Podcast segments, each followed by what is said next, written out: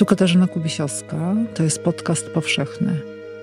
Zapraszam na cykl rozmów o punktach zwrotnych w życiu i końcach, które stają się początkiem. Gościnią dzisiejszego odcinka jest Agnieszka Przepiórska. Ten wolny czas spędzałam w mieście i pamiętam, że tam się ganialiśmy po jakichś piwnicach i kolega, który mi się strasznie podobał, tak mnie przycisnął do ściany w tej piwnicy i myślałam, że chce mnie pocałować, a on mi wyszeptał w ucho przybłęda z odstającymi uszami.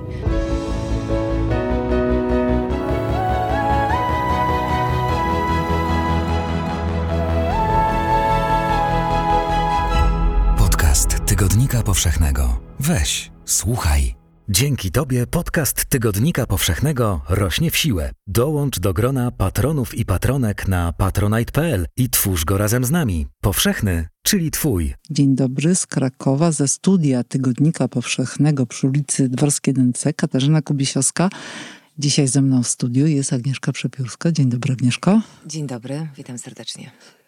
Punktem zwrotnym w Twoim życiu są nagrody i między innymi ta, którą dostałaś ostatnio od teatru za monodram Sadowska. Wydaje mi się, że punkty zwrotne to są takie punkty, które następują nagle i z zaskoczenia. Mhm. A mam wrażenie, że ta nagroda jest wynikiem wielu lat, właściwie 10 lat mojej pracy nad biografiami, nad teatrem biograficznym. Ale oczywiście jest to bardzo przyjemne otrzymanie takiej nagrody i gdzieś też przynosi mi ogromną satysfakcję, że moja praca została doceniona. Mm-hmm. Czy moje życie jakoś zmieni kierunek. A jakbyś miała spojrzeć wstecz i pomyśleć, zobaczyć w tej przeszłości punkty zwrotne. Tak, zacznijmy od początków, czy od dzieciństwa. To, co ci przychodzi do głowy?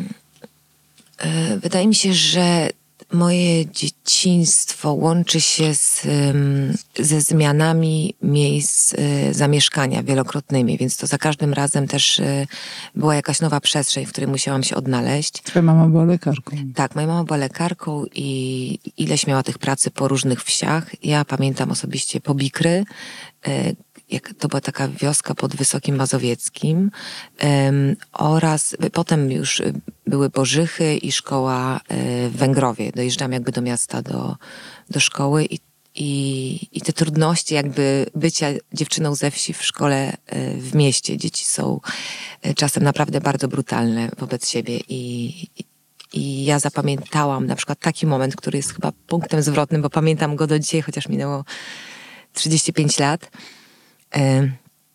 Spędzałam czas w blokach z moimi znajomymi ze szkoły, ponieważ mama właśnie na wsi i bardzo ciężko pracowała, do tej pory pracuje, więc ten wolny czas spędzałam w mieście i pamiętam, że tam się ganialiśmy po jakichś piwnicach i kolega, który mi się strasznie podobał, tak mnie przycisnął do ściany w tej piwnicy i myślałam, że chce mnie pocałować, a on mi wyszeptał w ucho przybłęda z odstającymi uszami. Mm. I odszedł.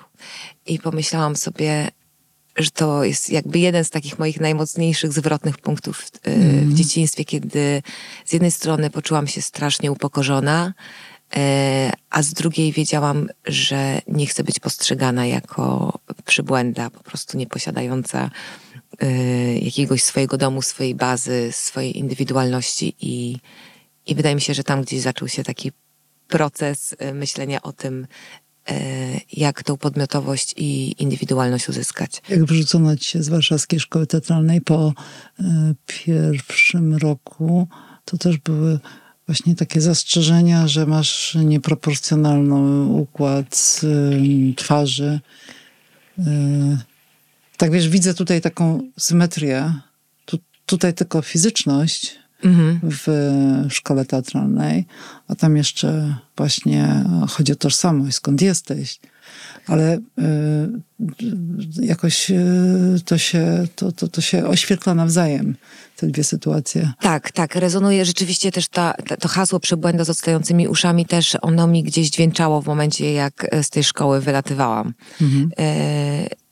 To jest ciekawe, bo też się zastanawiam, na ile to jest doświadczenie każdego z nas, bo każdy ma jakieś takie traumy z dzieciństwa, jakieś słowa, które padły, nie da się przejść suchą nogą przez dzieciństwo. Od rówieśniku. Tak. To jest... Każdy ma coś takiego, wydaje mi się, w swoim DNA. Tylko może niektórzy sobie lepiej z tym radzą i to po prostu mają jakiś taki lepszy system obronny. A jak się już jest potem artystką, to właściwie się cały czas bazuje na tych traumach, bo one powodują, że postaci, które potem kreujesz w teatrze czy w filmie, one mają różnorodność, one mają jakiś ból, jakąś wewnętrzną walkę toczą. To są te zasoby, z których się czerpie. Tak, i to jest naprawdę, to jest taka baza, więc z jednej strony to jest trauma, której chciałby się nie przeżyć, ale z drugiej strony to jest coś, dzięki czemu jestem, jaka jestem i tworzę te postaci w taki sposób.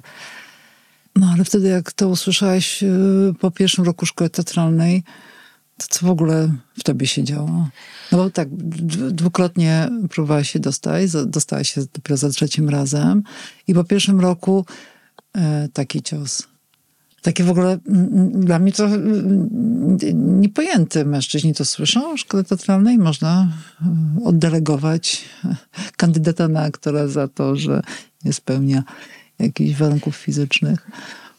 Wtedy można było wylecieć za wszystko i dla mnie, ja zdawałam, za trzecim razem się dostałam, ale zdawałam do wszystkich szkół w całym kraju, łącznie z lalkami. Więc tych takich egzaminów miałam kilkanaście. Teraz jak sobie o tym myślę, bo to już było przecież 20 lat temu, nie wiem, może ja byłam wtedy jakąś strasznie słabą aktorką, że ja się nie mogłam dostać, a może to jest jakiś taki wewnętrzny hamulec, który miałam w głowie. To jest bardzo ciekawe i w ogóle teraz też idę na takie studia psychologiczne i będę, bardzo chcę to rozwikłać, jakby jak to się dzieje, na ile nas głowa hamuje w rozwoju w sztuce, to mnie jakoś bardzo interesuje. Na studia psychologiczne? Tak, to się nazywa komunikacja oparta na empatii, a pierwszy etap jest właśnie taki bardzo interpersonalny, samorozwojowy, więc wydaje mi się, że to jestem bardzo blisko odkrycia pewnych mechanizmów, które widzę też u koleżanek, u kolegów, że jest coś taki wewnętrzny blok. To nawet nie jest jakby krytyk, tylko to jest taki brutalny autosabotażysta. I wracając do nagrody, powiem ci o takim moim doświadczeniu, które miałam ostatnio, czyli pierwszy spektakl po nagrodzie, który zagrałam. To, co się działo w mojej głowie, jak ja stoczyłam bitwę, to była bitwa pod tytułem "No i teraz wszyscy się przekonają, jaki to był błąd w przyznaniu ci nagrody". Czyli tak, chciałaś udowodnić jeszcze bardziej, że tę nagrodę zasługujesz. Tak. I to co powiedziałaś, to te ciężkie, trudne lata pracy, bardzo wysiłkowe. Ty właściwie nie schodzisz ze sceny. Albo monodramy, albo klasz w zespole Teatru Słowackiego. No, jesteś bardzo, bardzo mocno obecną aktorką, a mimo to chcesz jeszcze więcej udowodnić. No właśnie, i może to już jest niepotrzebne. Ja to słyszę ciebie, widzę też to ze strony, też widzę po prostu to wariactwo po prostu, w którym gdzieś jestem, że to tyle jest spektakli, tyle tytułów. I myślę, że to jest jakiś taki proces, który po prostu muszę przejść, ale czuję, że on prowadzi do jakichś takich odkryć, które będą nie tylko o mnie i nie dla mnie, nie są indywidualne, bo też sporo rozmawiam z różnymi ludźmi właśnie o tych autosabotażystach i że po prostu można być i to jest wystarczające, ale to jest łatwo powiedzieć, to są łatwe hasła, ale potem te boje w głowie, które się toczą, to są zupełnie poza kontrolą. To nie wszystko, co dla ciebie mamy. Dużo więcej czeka na ciebie w każdym wydaniu Tygodnika Powszechnego. Kup na stronie tygodnikpowszechny.pl lub w kiosku. Kolejnym punktem zwrotnym jest Petersburg i tam trafiłaś po tym, jak zostałaś oddelegowana ze szkoły teatralnej. Tak. I to był taki moment, w którym wzięłam sprawy w swoje ręce.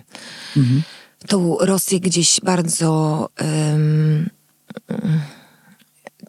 Gdzieś czułam tą literaturę, fascynowałam się kulturą rosyjską i to gdzieś było też naturalny, że w tamtą stronę idę. Teraz oczywiście sobie myślę, że mogłam być po prostu we Włoszech, Florencji albo w Rzymie i miałabym willę w Toskanii. Ale moje życie tak się potoczyło. Dobry czas? Dobry, bardzo wymagający też, bo warunki w Rosji też były bardzo ciężkie do życia. Ale Rosja kocha aktorów. Tak, ale warunki w szkole, te, nie wiem, łącznie jakby z, nie wiem, z temperaturą powietrza i tak dalej, to po prostu było bardzo zaniedbane instytucje. Więc życiowo po prostu to było ciężkie do przejścia. Ten chłód, ta ciemność, to nieustające zmęczenie. Natomiast spotkałam tam wspaniałych ludzi. Co prawda mi się ten odbiór ich zmienił po tym, co się wydarzyło w Ukrainie, bo jakby miałam duże oczekiwania wobec tego, że oni w jakiś sposób zareagują. Niemniej jednak nie mogę wymazać tego doświadczenia, które... Czyli nie zareagowali. Część zareagowała, akurat ta Dodina w ogóle na chwilę zamknęli z powodu BHP niby. Natomiast no też to były takie oczekiwania po prostu z bezpiecznego miejsca, z Europy, więc trochę mi się teraz to zmienia, to poczucie, że nie mogę oczekiwać, po prostu nie wiem, jaka tam jest sytuacja tak naprawdę i jaką oni cenę zapłacą. I też to oczekiwanie reagowania, no też jakby na granicy białoruskiej cały czas się dzieje, my jakoś siedzimy w studio i pójdziemy na laty na Owsianym. Więc też ktoś by nas mógł rozliczać z innego kraju, czemu nie reagujemy. Więc staram się uciekać od po prostu ocen w tej chwili. No, a Anglia? Z Petersburga? Tak, z Petersburga. Lecisz, to jest punkt zwrotny? To tam chyba się też dużo dzieje, no bo w Anglii stajesz się matką. Tak, w Anglii staję się matką. To trochę, wiesz, teraz jak o tym mówisz, to wygląda jakbym prowadził jakiś super awanturniczy styl życia, że po prostu taka bohaterka... No to wygląda, rzeczywiście, no. Podróż bohaterki. Tak, w Anglii zostaję mamą i mam kawałek domu i jakiegoś takiego życia poukładanego. A nie boisz się tego, że zostaniesz mamą? Aktorki bardzo boją się tego momentu. Zazwyczaj, nie chcę tu generalizować, ale słyszałam, że co z ciałem, jak ono się zmieni, na ile się, jak długo się wyskoczy z zawodu, no bo maluszkiem się człowiek zajmuje zazwyczaj, chce być blisko swojego dziecka. No. Tak. Wydaje mi się, że wtedy miałam 24 lata, 23 nawet, jak byłam w ciąży, więc w ogóle nie miałam takich obaw, nie miałam takich myśli. Dosyć mnie dziwiło to, że z takiej bardzo zajętej osoby w szkole teatralnej nagle siedzę w domu i nie za bardzo mam się czym zająć. I to był jakiś taki pierwszy moment, że pomyślałam, aha, dobrze, czyli to w ogóle się jakby wszystko zmieni. To było, wiesz, też pod wpływem ogromnego uczucia do mojego byłego męża, więc to też się jakby, powiedzmy, racjonalnie nie myśli, zwłaszcza w wieku 23 lat.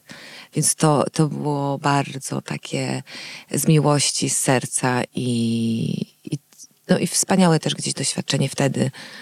To było 20 lat temu. Ciągle powtarzam, że coś było 20 lat temu, bo nie mogę w to uwierzyć, że to tyle czasu i też, wiesz, ten moment, kiedy to się dzieje, to nie myślisz, że będziesz musiała mieć jakieś refleksje na ten temat za 20 lat, no bo to się dzieje pod wpływem impulsu. Teraz, jak już podejmuję decyzję, to myślę racjonalniej. Zastanawiam się, jak to będę oceniała za jakiś czas i co ta decyzja może spowodować. No ale jak się jest bardzo młodym, to po prostu serce, otwartość. Tak, instynkt. Tak, taka żarłoczność na życie, nie? Patrząc, wspaniałe to jest. Tak, hałaśna radość, jak to Ginczanka pisała. Ginczanka, którą też zagrałaś w jednym z monodramów. Tak, tak. Właśnie nowej, wciąż do zobaczenia. I po Anglii powrót do Polski. Ale momencik. Jeszcze nie wracajmy z tej Anglii. Zatrzymajmy się na chwilę na rodzicielstwie. Bo mówiłaś wcześniej o czymś takim jak te doświadczenia, które zbierasz ty przez swoje życie w dzieciństwie i później to kolejno korzystasz z tego jakoś w swoim zawodzie, czerpiesz z tych doświadczeń, to co cię budowało, będzie budowało postaci, które ty grasz, i mnie ciekawi, jak się zbudowało, buduje właśnie rodzicielstwo, bo to jest takie też doświadczenie graniczne. Mamy plany wobec swoich dzieci, a nasze dzieci zazwyczaj idą obok tych naszych planów.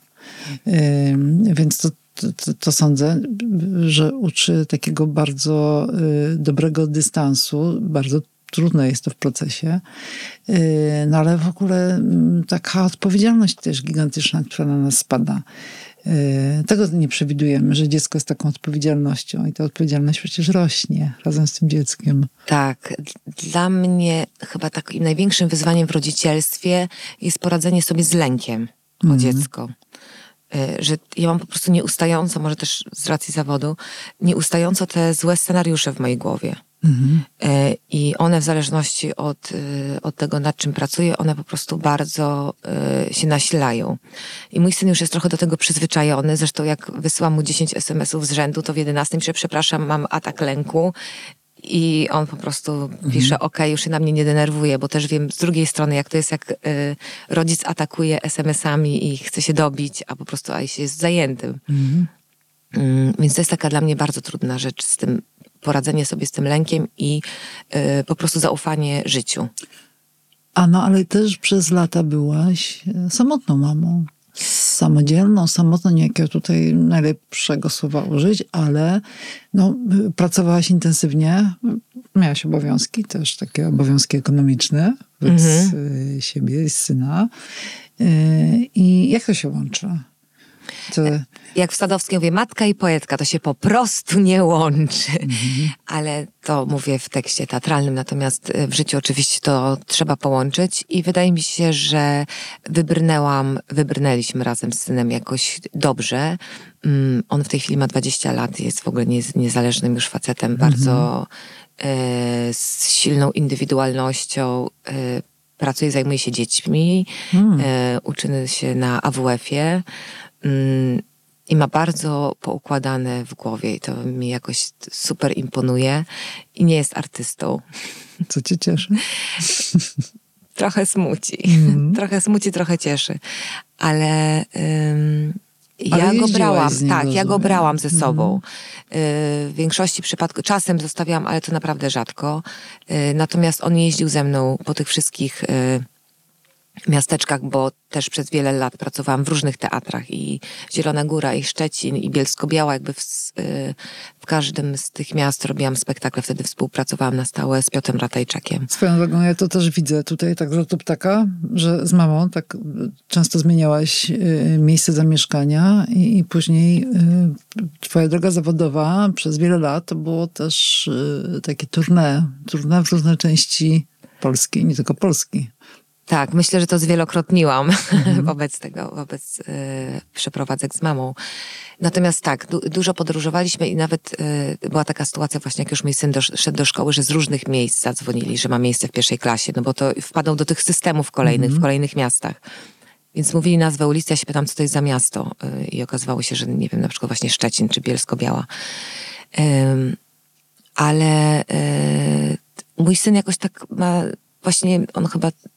Nie wiem, to musiałby sam się wypowiedzieć, jaki on ma stosunek do tych wyjazdów ze mną, ale mi wtedy zależało bardzo na tym, żebyśmy byli blisko i żebyśmy byli razem. I on gdzieś dojrzewał w teatrze, w garderobach, w różnych miejscach, gdzieś otoczony sztuką.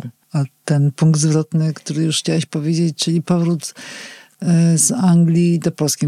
To jest punkt zwrotny. Tak? Bo czyli był powrót z Anglii i wtedy właśnie rzuciłam się w wir tego, żeby... to jest trochę powrót do tego, co pytałaś właśnie, jak to się zmienia dla matka, aktorka, jak to działa. I jak wróciłam do Warszawy, skąd, gdzie się urodziłam i gdzie miałam też jakieś umocowanie, to okazało się, że po prostu jest niemożliwością dostanie się do teatru, że to w ogóle jest kompletnie nieosiągalne. Byłam chyba we wszystkich teatrach, wszędzie składałam dokumenty i w ogóle nie dało się przejść przez sekretarkę. No i co, frustracja czy energia do działania jeszcze większa? Energia do działania i właśnie wtedy też byłam związana z Piotrem Ratajczakiem, który mnie po prostu zapraszał do współpracy w różnych miastach i niejako mi ułatwił tą drogę powrotu. Mhm. Natomiast to się wiązało z tymi nieustającymi rozjazdami, które trwają de facto już tyle lat, bo przecież też teraz mieszkam na dwa miasta. Warszawa i Kraków. Tak. Też jest dobre połączenie pociągowe. Ale to było takie... Chyba też wtedy był ten moment, kiedy poczułam, że bardzo chcę mówić o kobietach i to w bardzo taki określony sposób. Bo wtedy też wydarzył się mój pierwszy spektakl, czyli I będą święta, gdzie Piotrowicki napisał scenariusz, Piotr Ratajczak wyreżyserował i to było o wdowie smoleńskiej. Inspirowaną no właśnie katastrofą smoleńską i tym, jak sobie kobiety radzą po stracie. Tak, i tam był zapisany jakby proces emancypacji wdowy. I to było, teraz myślę, że to było bardzo przekraczające na tamte czasy i to było bardzo odważne, to chyba było rok po katastrofie. I objechaliśmy z tym spektaklem całą Polskę i naprawdę kobiety bardzo żywo reagowały na ten spektakl. W Polsce jest bardzo dużo wdów, bo no takie są po prostu statystyki, to jest policzalne, że więcej jest wdów niż wdowców, a zazwyczaj żałoba ma bardzo podobny przebieg, bez względu na to, czy ktoś zginął w katastrofie smoleńskiej, czy umarł śmiercią taką naturalną, czy go choroba zabrała. Tak, tam to jest opisane, tam jest chyba 7 takich stopni przeżywania żałoby, które są powiedzmy prawidłowe, że na koniec następuje oczyszczenie i można żyć dalej, jeżeli się zatrzymuje na przykład na złości czy na smutku, no to ten proces dłużej trwa i czasem już jest potrzebne wsparcie mocne, jakieś psychologiczne. I ten spektakl Będą Święta, to on właśnie w tobie, to był taki punkt zwrotny, też widząc reakcję na widowni, że tak, że to jest ten kierunek, w którym ja, Agnieszka Przepiórska, będę opowiadać wam historię człowieka i historię Polski w tle. Gdzieś to wtedy się urodziło. Wydaje mi się, że to był taki moment, kiedy poczułam moc kobiety, moc historii opowiedzianej przez kobietę. I później te moje kolejne działania już bardzo się mocno na tym opierały i też zaczęłam dostrzegać, jak bardzo ten świat jest opowiedziany przez mężczyzn i jak te wszystkie historie są z perspektywy męskiej, głównymi bohaterami są mężczyźni. I jeszcze może nie nazywając tego, ale poczułam jakiś taki wewnętrzny zew, jakąś taką wewnętrzną misję, żeby opowiadać historię z perspektywy kobiety. Podoba ci się podcast? Słuchasz go bezpłatnie dzięki patronom i patronkom podcastu Tygodnika Powszechnego. Sprawdź korzyści na patronite.pl. Tak, i teraz jak zaczęliśmy naszą rozmowę od nagrody dla ciebie za... przedstawienie Sadowska, no to Barbara Sadowska, poetka, no, na pewien sposób długo żyła w cieniu swojego syna Grzegorza Przemyka. Teraz przedstawienie, na którym byłam kilka dni temu, Walentynowicz, Anna Walentynowicz żyła w cieniu wielu postaci, ale głównie Lecha Wałęsy. Myślę sobie teraz jeszcze o twoim innym świetnym monodramie Ginczanka. Zuzanna Ginczanka żyła w cieniu wielu innych poetów, między innymi na przykład Baczyńskiego. No i przede wszystkim też jako to na spektaklu jest to ironicznie napisane Tuwim w spódnicy, ale niektórzy tego nie rozumieją i biorą to, że to jest właśnie wspaniałe, że Tuwim w spódnicy, a to jest zapisana ironia. Może zbyt polegaliśmy na tym, że to będzie zrozumiałe. Tak, te bohaterki rzeczywiście takie mam właściwie laboratorium heroiny, bym to nazwała. Mhm. I gdzie te bohaterki destyluję, gdzie one się mi objawiają, gdzie mieszam te różne światy i one objawiają się z tą swoją historią, z tą swoją opowieścią. I to jest taka podróż, która może właściwie trwać do końca życia, bo przecież są nieskończone historie, opowiadania o kobiet, te opowieści historyczne. No, a twój proces emancypacyjny? Jak patrzysz na bohaterki, które grasz i ty, Agnieszka Przepiórska? Różnie. Pamiętam takie zdanie z twojej kory, kiedy ona powiedziała, że ma jakby mocniejsze życie na scenie niż mocniejsze życie w samym życiu. I pomyślałam sobie, że to jest bardzo niebezpieczny moment, kiedy tak się dzieje, że trzeba zadbać jednak o to, żeby w życiu było może nie równie intensywnie jak na scenie, bo nikt by tego nie wytrzymał, ale żeby życie smakować i żeby nie zapominać po prostu żyć. I to teraz właśnie deklaruję, bo na razie nie jestem w stanie zbalansować, bo też czuję się, że jestem w trakcie jakiegoś maratonu i nie mogę po prostu nagle się z niego wyłączyć, żeby żyć. Ale gdzieś mam w planach to, że po prostu muszę jakby lepiej zbalansować te światy.